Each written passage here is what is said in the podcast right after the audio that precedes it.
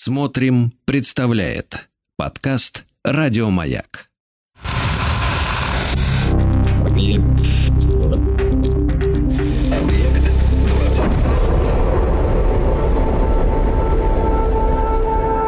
Объект 22. На маяке.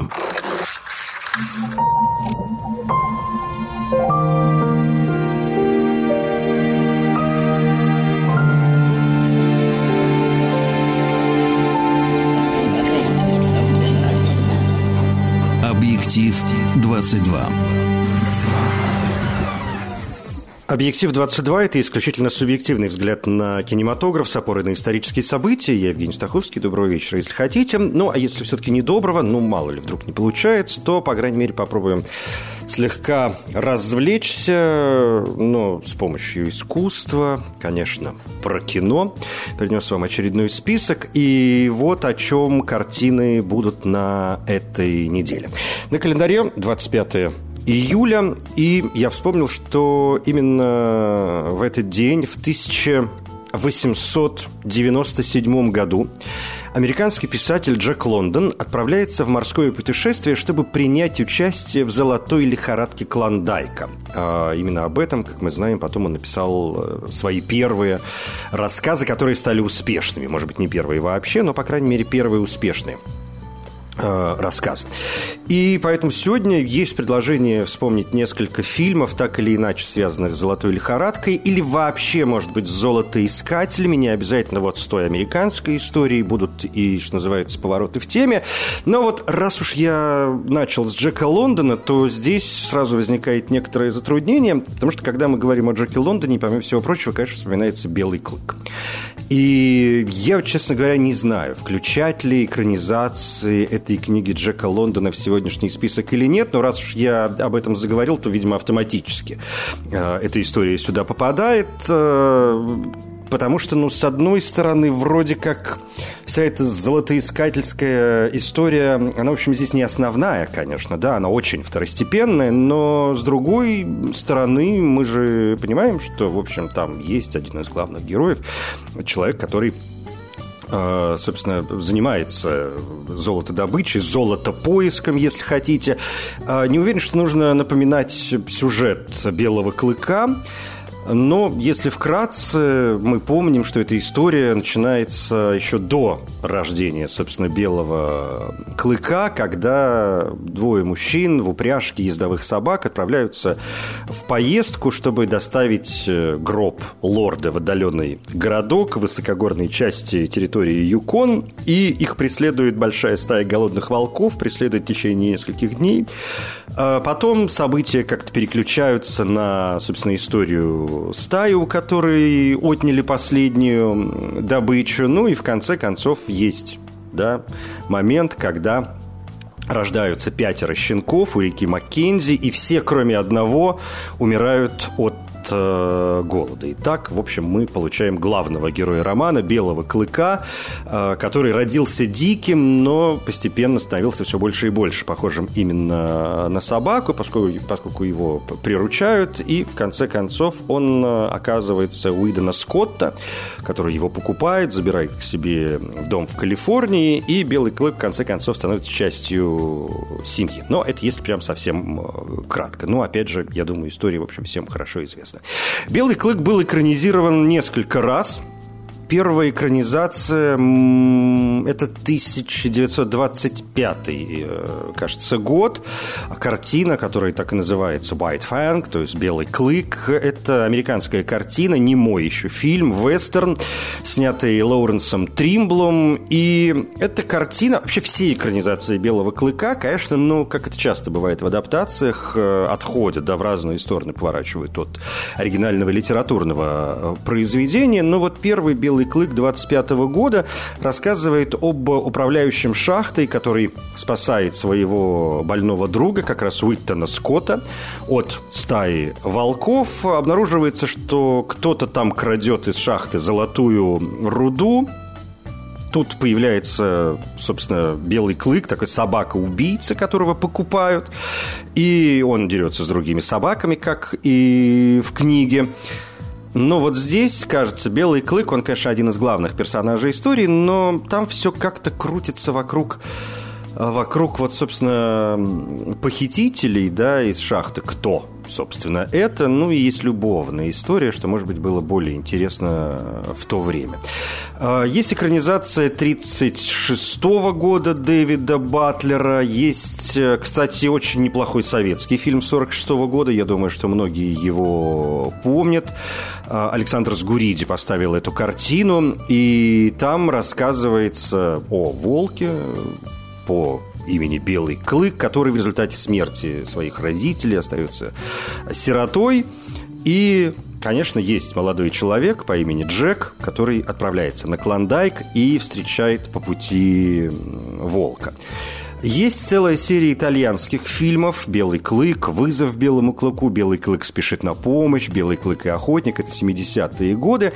Наверное, самая известная экранизация — это 1991 год, приключенческая картина, снятая Рэндаллом Клейзером, Итан Хоук там в главной роли, а еще есть Клаус Мария Брандауэр и Сеймур Джозеф Кассель и эта картина начинается с того, как в конце 19 века, во время как раз клондайкской золотой лихорадки, молодой исследователь по имени Джек Конрей прибывает на Аляску из Сан-Франциско, чтобы найти участок земли своего покойного отца. Там он встречает, конечно, других людей, они отправляются в дорогу, и вот тут мы опять возвращаемся к роману. Во время путешествия их преследует стая волков, и однажды ночью как-то вот случается любовь между одним из волков и одной из ездовых собак. Да, мы знаем, что у белого клыка мать – это ездовая собака, хотя в начале романа, по-моему, ее называют волчицей. А, ну, опять же, тут варианты перевода. А отец, собственно, волк. Ну и дальше все пошло-поехало, как обычно. Это действительно очень неплохая картина, мне кажется, наиболее удачная из э, экранизации «Белого клыка». И здесь мы подходим к собственно, истории дружбы да, между человеком и вот волка-собакой. А кроме того, э, вот это имя Джек, который появляется в некоторых экранизациях, э, это, конечно, возвращение к самому Джеку Лондону, поскольку в некотором смысле это не то чтобы автобиографическая, но это такая автоаллегорическая история, поскольку, э, например, есть довольно серьезное, довольно устойчивое мнение, что история Белого Клыка – это история самого Джека Лондона, его превращения, перехода от э, такого дикого подростка к нормальному, состоятельному, серьезному, может быть, даже человеку. Да? Это такая метаморфоза э, личности. Сам Джек Лондон, и это уже, в общем, литературоведческий факт, при написании «Белого клыка» находился под влиянием английского философа, психолога, биолога, социолога э, Герберта Спенсера – который придумал известное выражение «выживает сильнейший». А кроме того, конечно, в «Белом клыке» сильны идеи, помимо Герберта Спенсера, еще и Фридриха Ницше и Карла Маркса. Ну, в общем, давайте как-то включим «Белого клыка» в нашу сегодняшнюю историю, потому что так или иначе какая-то золотая лихорадка там присутствует. Ну и опять же, раз уж мы оттолкнулись от Джека Лондона, таким образом давайте как-то вот отдадим ему, что называется, дань э, почтения. А теперь с чистой совестью, конечно, наверное, к самому известному известному фильму, который связан с э, золотодобычей, золотой лихорадкой американской. Это фильм, который, собственно, и называется «Золотая лихорадка». Знаменитейшая работа Чарли Чаплина, один из величайших фильмов в истории мирового кинематографа вообще. Это картина 1925 года, э, ну, я не сомневаюсь, что вы ее смотрели, но потому что, ну, я надеюсь. Если нет, это срочно, конечно, нужно делать, потому что Э, ну, я вообще не очень понимаю, как говорить о кино с человеком, который не смотрел «Золотую лихорадку». Если сейчас кого-то обижаю, уж простите великодушно. Я надеюсь, что вы найдете время посмотреть этот фильм, если вдруг его не видели. А если даже видели, это, в общем, конечно, можно смотреть бесконечно. Чарли Чаплин здесь э, в своем самом привычном, самом известном образе маленького бродяги, и, конечно, он черпал вдохновение для этой картины из самой «Золотой лихорадки», а кроме того, из истории знаменитой группы «Донора», которая попала в снега Сьерра-Невады, в метели, в общем, там как жесткая довольно была история. Это люди, которые провели зиму 1846-47 годов и прибегали к разным моментам для того, чтобы выжить, в том числе к э, каннибализму.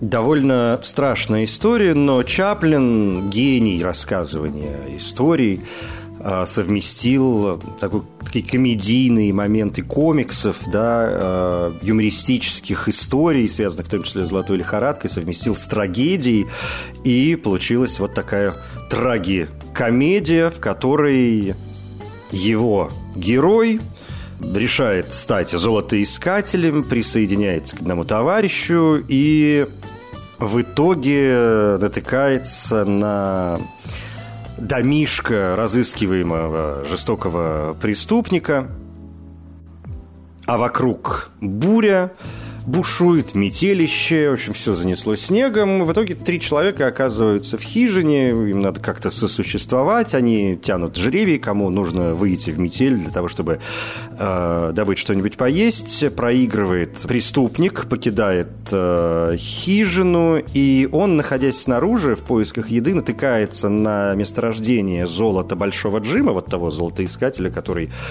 становится вторым да, героем, если Чаплин первый бродяга, значит, Большой Джим Золотоискатель второй и преступник Ларсон третий. И вот Ларсон натыкается на месторождение золота Джима и решает ему там устроить засаду, когда Джим э, вернется. Это, еще раз скажу, грандиозное совершенно кино. Некоторые исследователи считают, что это величайший фильм э, Чаплина. В любом случае, конечно, эта картина регулярно попадает в списки самых, самых великих, самых знаменитых, самых популярных фильмов. Но, скажем, на Всемирной выставке в Брюсселе в 1958 году критики назвали «Золотую лихорадку» вторым величайшим фильмом в истории. На первом тогда оказался «Броненосец Потемкин» Сергея Эйзенштейна, который по сию пору, в общем, считают, опять же, многие исследователи, может быть, не все, но величайшим величайшим фильмом в истории кино. Этот фильм породил и множество знаменитейших, да, популярнейших эпизодов из фильмов Чаплина и из кино вообще. Ну, например, поеда... сцена да, поедания обуви или вот танец э, булочек знаменитый, да. Эпизоды из фильма многократно цитировались в других картинах, а сам Чаплин, помнится, говорил о том, что «Золотая «Лихорадка» – это картина, по которой я хочу, чтобы меня запомнили.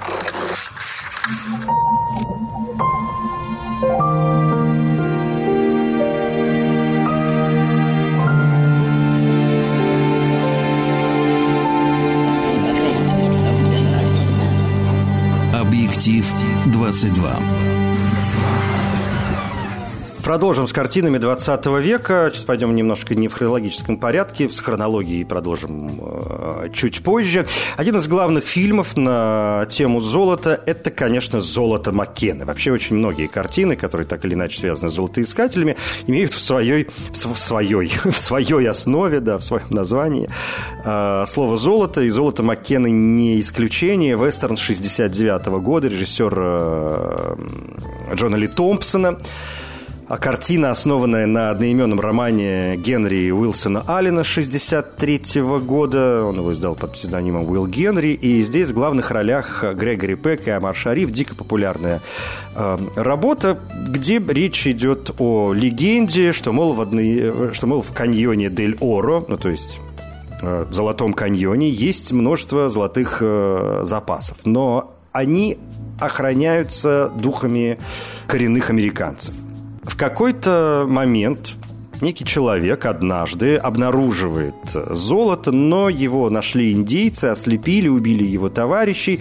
Через некоторое время маршал Соединенных Штатов Америки Сэм Маккена а, застрелил старого вождя индейцев, но в момент вроде как самообороны, и нашел у него карту, которая, судя по всему, указывает путь вот к тому легендарному золоту. И маршал э, не верит в существование этого легендарного клада, но он запоминает эту карту перед тем, как от нее избавиться. И дальше, разумеется, начинаются приключения, от которых никуда не деться. Маршала Сэма Маккену играет Грегори Пэк.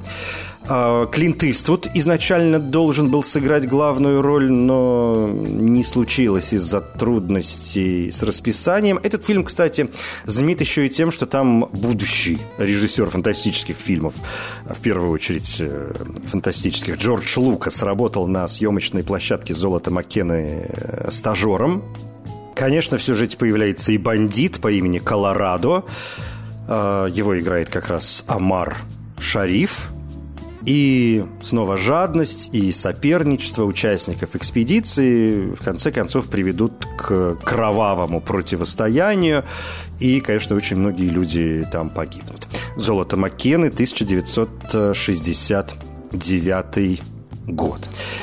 А в 67-м, то есть, получается, за два года до этого, появился фильм под названием «Военный фургон». Еще один вестерн, снятый в данном случае Бертом Кеннеди. И здесь Джон Уэйн и Кирк Дуглас в главных ролях. Это фильм по мотивам книги Клэра Хаффейкера. И речь э, в этом кино идет о том, как некий коррумпированный бизнесмен получает участок земли, где было найдено золото, он обнаруживает, то есть он получает этот участок с помощью взяток, э, с помощью лжесвидетельства.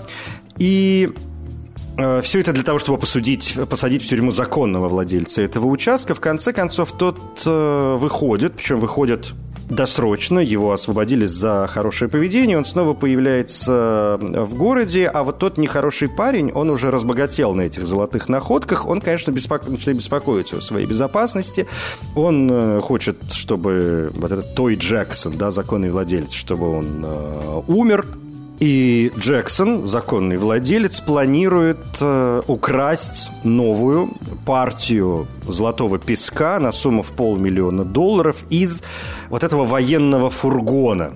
Э, Пирса, этого бизнесмена, то есть военный фургон – это такой бронированный э, дилижанс, э, который разъезжает, конечно, в сопровождении охраны. И а, вся история, конечно, сводится, ну, в итоге, да, как канва, за, затравка, если хотите, к тому, как мы будем с этим военным фургоном разбираться.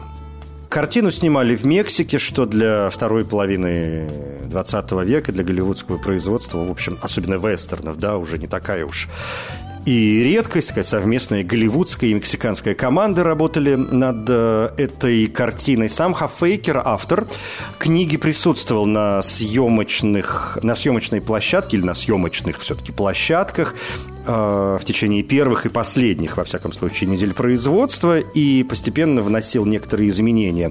В сценарий фильм был страшно популярен, он дебютировал на первом месте в американском прокате, собрал порядка 10 миллионов долларов, что э, сделало его одним из самых успешных фильмов э, того времени. Фильм, конечно, привлекает внимание большим количеством трюков. Кирк Дуглас, которому тогда было уже 49 лет, исполнял большую часть э, трюков сам. Джон Уэйн был человеком все-таки уже как-то совсем не молодым, по крайней мере, по тем временам ему было 60 лет, а э, он перенес еще довольно серьезную хирургическую операцию, у него был рак, и он потерял все левое легкое и несколько ребер, поэтому испытывал большие трудности с дыханием, и, например, во время перелетов да, к местам съемок он использовал постоянно кислородные маски. Кстати, есть забавный момент, связанный со съемками. Кирк Дуглас опоздал на съемочную площадку, э, потому что он снимал рекламу для губернатора Калифорнии от демократической партии Эдмунда Брауна.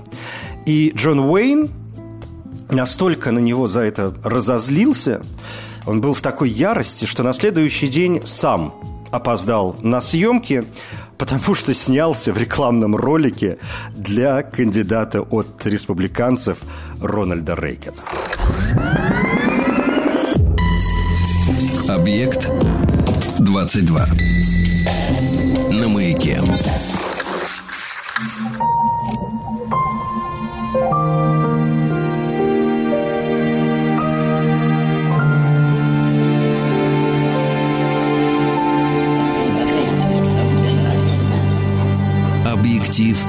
22. Следующая, причем и хронологически тоже, картина, на которую я хотел бы обратить внимание, называется «Негодяи». Это фильм 1942 года. Американский комедийный вестерн, ну, вообще «Золотая лихорадка» и вся эта золотодобыча, это в первую очередь э, вестерны, во вторую уже все остальное. Так вот, фильм «Негодяй» — это картина 1942 года, режиссер Рой Энрайт. Эм, здесь Марлен Дитрих, что, опять же, привлекает само по себе, играет женщину, которая ну, как бы оказывается меж двух мужчин во время золотой э, лихорадки. Один из них, такой, ну, в общем, довольно порядочный человек, его играет Джоин Уэйн. Другой – это Рольф Рэндольф э, Скотта. У него, разумеется, свои интересы. Он чиновник – и вся история крутится и вокруг, собственно говоря, добычи, да, сокровищ, и вокруг вот борьбы за а, руку и сердце прекрасной женщины. Это экранизация романа Рекса Бича, э, одноименного романа 1906 года, причем не первая экранизация, а уже четвертая. А, были более ранние версии 14 года, 23 и 30 но вот эта, э, э, эта экранизация стала наиболее известной, наиболее популярной, ну, в том числе благодаря, конечно, и роскошной Марлен Дитрих, которая здесь, ну, как всегда, выступает совершенно выдающимся образом. Плюс э, здесь э, впечатляющая операторская работа. Милтон Краснер, семь раз номинировавшийся на «Оскар» и, в конце концов, э, получивший э, Оскар за фильм «Три монеты в фонтане» 1954 года. Кроме того, здесь впечатляющие сцены драки, очень повлиявшие на развитие вот этой вот боевой хореографии в кинематографе в дальнейшем. Ну и картина в итоге была номинирована на «Оскар» 43 -го года в категории «Лучший художник-постановщик» в черно-белом, в черно-белом фильме, но э, награда тогда ушла другой картине под названием «Это превыше всего», что никоим образом не умаляет достоинств «Негодяев» 1942 года года. Еще один популярный фильм до 21 века – это картина «Сокровища Сьерра Мадре». Дико популярная работа, американский вестерн Джона Хьюстона с э, Хэмфри Богартом в главной роли. Здесь все начинается в Мексике в 1925 году, и речь идет о добыче э, нефти, но в конце концов герой слышит, что один старый золотоискатель буквально бредит некой мексиканской э, золотой жилой. И они решают попробовать поискать золото и просят старого старателя принять в этом участие. Да, он, конечно, уже очень пожилой человек, но он все-таки профессионал в этом деле. Кроме того, раз уж тут Мексика, он э, оказывается единственным, кто говорит э, по-испански. И старый старатель в восторге но он их предупреждает, что для этого потребуется достаточное количество средств, поскольку нужны инструменты, и еда, и средства передвижения, ну, там, ослики какие-нибудь, да, и, конечно, оружие, необходимо, поскольку весь район, в котором находится вроде как эта золотая жила, находится под контролем э, бандитов. Но в любом случае, раз уж мы говорим о вестерне, раз мы говорим о приключениях, естественно, товарищи отправляются в путь для того, чтобы попытаться отыскать э, это золото.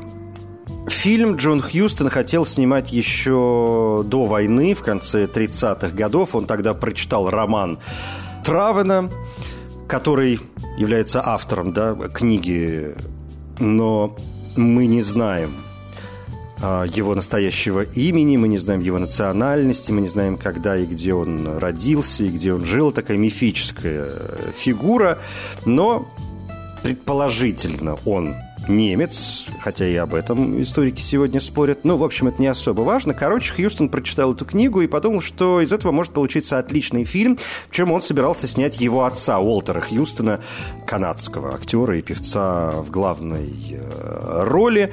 Но Потребовалось некоторое время, конечно, на разработку, и Хьюстон тогда снял «Мальтийский сокол», э, знаменитейший фильм «Нуар». И это его режиссерский дебют, который был страшно популярен. И этот успех «Мальтийского сокола» позволил Хьюстону приступить к работе над новым проектом. Уже даже придумали людей, кто будет сниматься в главных ролях. Уже, в общем, пошли все там чуть ли не раскадровки. Но тут началась Вторая мировая война, и поэтому как-то вот пришлось все это дело немножечко отставить в сторону. И пока шла война и послевоенные годы, за это время Хамфри Богарт стал огромной звездой компании Warner Brothers. И когда Богарт узнал, что Хьюстон э, собирается, уже очень давно собирается снимать фильм по этому роману, он начал приставать буквально к Хьюстону и говорить, ну дай мне какой-нибудь роль. В итоге ему досталась главная роль, но в фильме, как и было задумано изначально, появляется и отец э, Хьюстона, Уолтер Хьюстон. «Сокровища Сьерра Мадре» – один из первых голливудских фильмов, которые снимались за пределами США, в данном случае в Мексике, но, конечно, многие сцены были сняты еще в студии и в других местах Соединенных э, Штатов Америки – Фильм снимали довольно долго, и это стала довольно дорогая картина, расходы все увеличивались, так что продюсер, и в данном случае один из братьев Уорнер, э, Джек Уорнер, который вернул съемочную группу в итоге в Голливуд, когда бюджет начал превышать уже 3 миллиона долларов, он сказал, господи, мы снимаем фильм о золоте, но такое ощущение, что он реально будет э, золотым, но в итоге, в итоге все произошло, все случилось, Фильм этот часто описывают как историю о тлетворном влиянии жадности. И это фильм, конечно, не о золоте, да, это фильм о характере, хотя жадность и золото, это вот, то есть золото влияет на жадность, жадность влияет на характер, конечно, выстраивается определенного рода э, линия. Фильм был очень хорошо принят, э, номинирован на несколько Оскаров, в том числе как лучший фильм, но здесь осталась только номинация. Зато награды получили Джон Хьюстон как режиссер и сценарист, а Уолтер Хьюстон получил, то есть отец Джона Джона Хьюстона получил Оскар как лучший актер э, второго плана.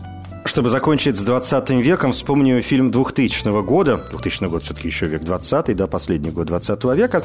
Вот вспомню фильм 2000 года под названием «Золотая пыль». Это англо-канадский вестерн режиссера Майкла Уинтерботтома на основе романа Томаса Харди, английского писателя знаменитого. И речь в этой картине идет об американском исследователе, который, когда он был юн и очень беден, он обменял свою жену и новорожденную дочь на золотую жилу, которая принадлежала другому исследователю. И вот несколько лет спустя его жена и подросшая дочь снова его встречают – а там уже на этом месте, да, где была золотая жила, там, в общем, оказался создан, да, уже построен небольшой э, городок, где вот этот старатель, золотоискатель Дилон, он э, становится таким главным человеком в этом э, городе.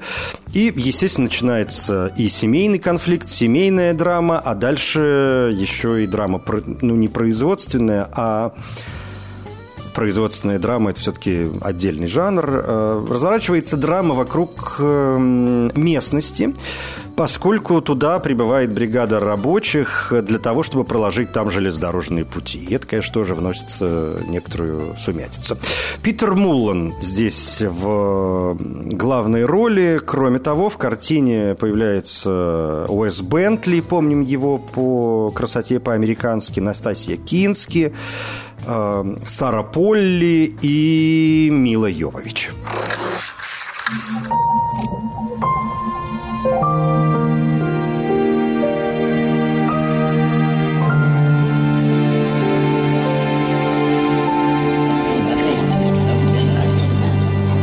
Объектив 22. 25 июля 1897 года американский писатель Джек Лондон отправляется в морское путешествие, чтобы принять участие в золотой лихорадке Клондайка, и об этом он написал свои первые успешные рассказы. И с этим вспоминаем сегодня фильмы про золотоискателей. Но коротко о том, что было сделано в 21 веке, я уже сказал, что очень многие фильмы, которые так или иначе связаны с золотоискателем, уже в самом своем названии имеют слово «золото». И э, есть, например, фильм «Золото» 2013 года, в котором э, речь идет о группе немецких переселенцев, которые едут на север, на Клондайк, и там хотят разбогатеть. Им надо пройти 2000 километров для того, чтобы найти золотую жилу. Но, конечно, у каждого своя причина для того, чтобы туда отправиться. Например, там есть человек, который не просто хочет заработать, он писатель, ну, вроде как журналист, репортер, скажем аккуратно, и он хочет написать об этом очерк, какой-то репортаж составить, заметку и прославить прославиться. А, например, есть ковбой, который э, бежит от преследующих его убийц. Есть фильм «Золото» 2016 года. Это фильм Стивена Гейгана с Мэтью МакКонахи, Эдгаром Рамиресом и Брайсом Далласом Ховардом в главных ролях. И этот фильм рассказывает о человеке, который не очень удачлив в бизнесе, и он решает объединить свои усилия с геологом для того, чтобы найти золото в индонезийских джунглях на Борнео. Ну, то есть это уже не, не золотая, да, лихорадка того времени американская, это такие более-менее современные времена, то есть где-то 80-е годы. То есть вот уже две картины под названием «Золото» 2013 и 2016 год. Есть, эм, мне кажется, очень примечательная местами работа, которая называется «Жажда золота». Это фильм 2021 года, австралийское кино с Заком Эфроном в главной роли. И оно интересно еще и тем, что действие там происходит не в прошлом, а в будущем. И в будущем наш мир разделен на несколько зон. В данном случае есть зеленая зона, где живут богатые люди, есть такая пустынная зона, где живут бедные, но очень нормальная антиутопическая история. И вот герой Зака Эфрона, он эм, хочет искать залежи сокровищ посреди пустыни, а условия, конечно, очень тяжелые.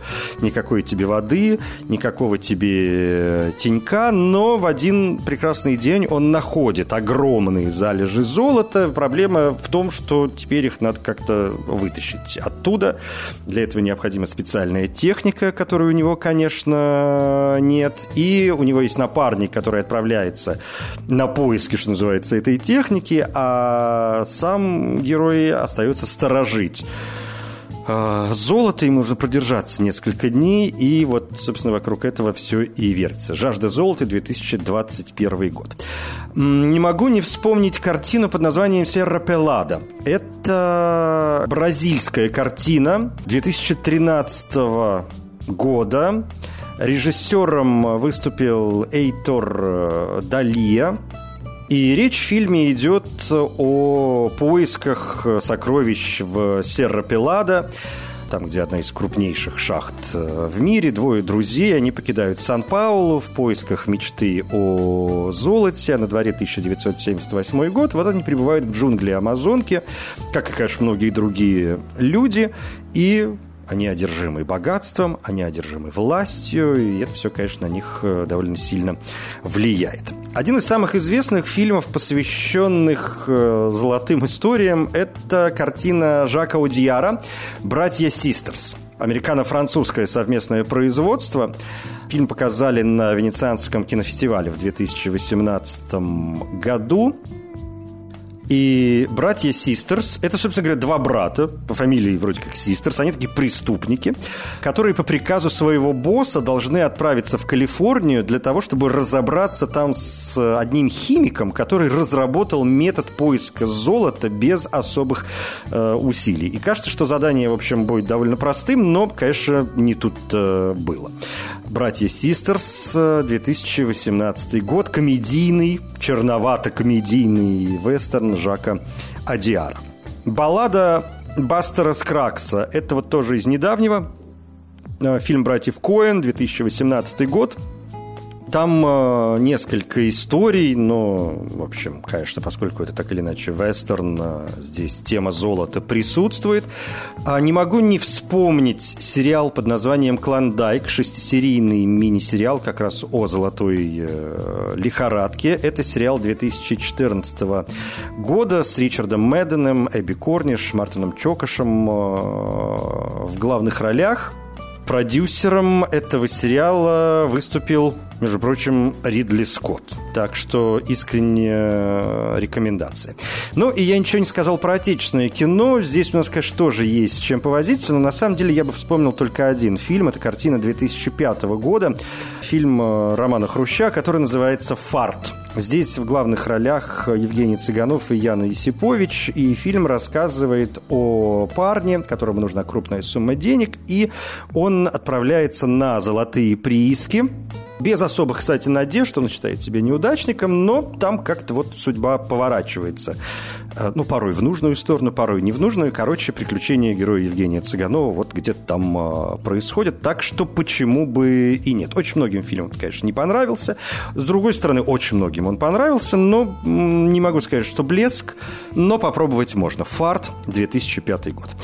Это «Объект-22», Евгений Стаховский. Спасибо.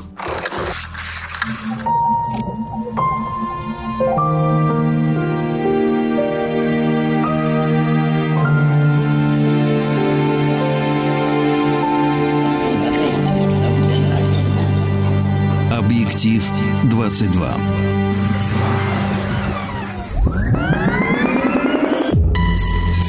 Объект 22. На маяке. Еще больше подкастов «Маяка» насмотрим.